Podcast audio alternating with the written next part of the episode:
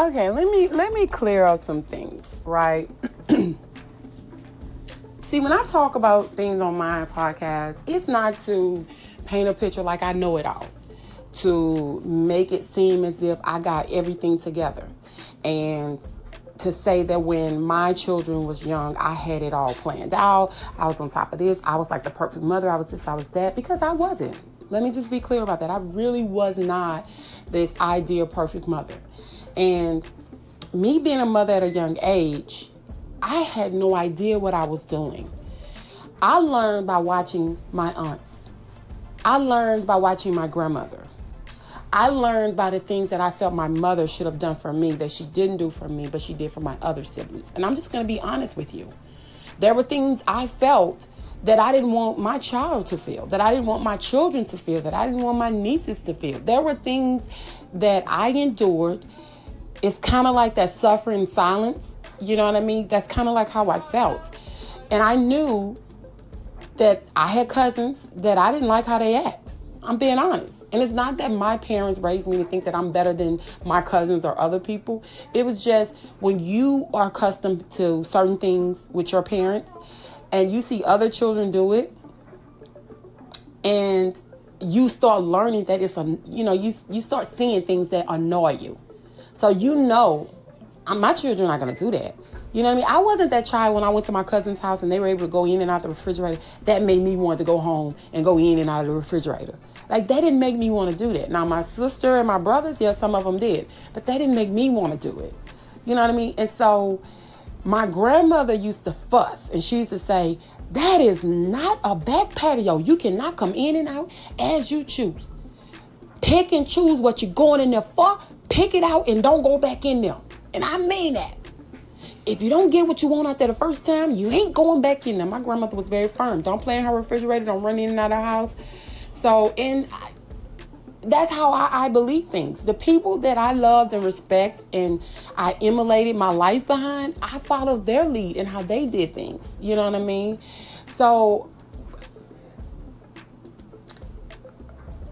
I have family members that took a negative route and they had what I consider the best parents let them do whatever they want to. They come and go, bought them whatever, and they had trouble with the criminal system.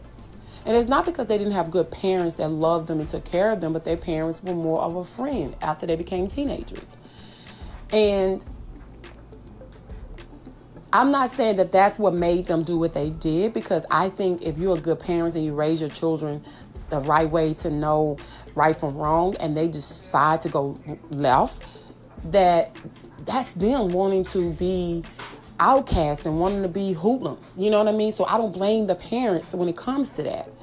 However, I think when you give children too much room, too much freedom, I think that's what helps aid them into making those wrong decisions.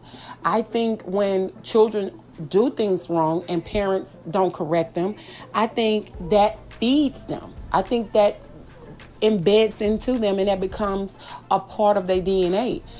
So I think all of those things play a part in why children go a, a, a, different route than the, the right route, the straight and narrow. I'm just being honest.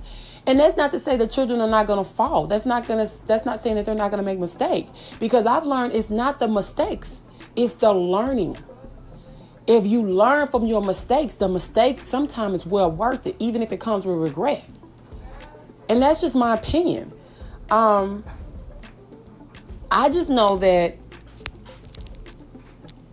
I don't want to be embarrassed because I take my children or my child somewhere and they don't know how to act when we go somewhere. They want to act like hoodlums and outlaws. No, we're not doing that. You know how you're supposed to act. It's yes and no, ma'am, when you talk to people. It's thank you and no thank you. It's excuse me. That's that's what I believe. That's what I stand by. And I still stand by that to this day. So that's just my my feelings pertaining to parenting children from babies and toddlers, you know, on up. You know, it becomes a pattern. So as parents, we have to make it a pattern of correcting them when they do th- wrong things. You know? That's all I'm saying. I mean, this isn't a debate of an argument to anyone saying I'm right, you're wrong. As a parent, you can raise your child any way you want to.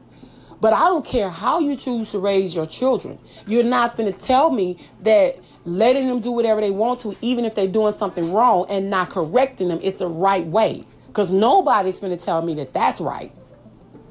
Nobody is going to tell me that. If you tell me that, that's the stupidest shit in the world. And don't come on my podcast telling me that. Don't. Because how are children supposed to learn right from wrong if you don't correct them when they're young? How are they supposed to understand and get the concept of what's good and what's bad? You know what I mean? If, if a child hear their mother curse all the time, but you know they can't go to school and curse, you're gonna t- when they repeat what you say, you're gonna say, "Oh, you that's so crazy! You that's amazing that you know how to say the F word and the MF and the B word." No, you're gonna tell them don't say that. Don't say what you hear me say, unless I tell you it's okay to say it. Most parents will. You know what I mean? I'm just saying, just using it as an example. That's all.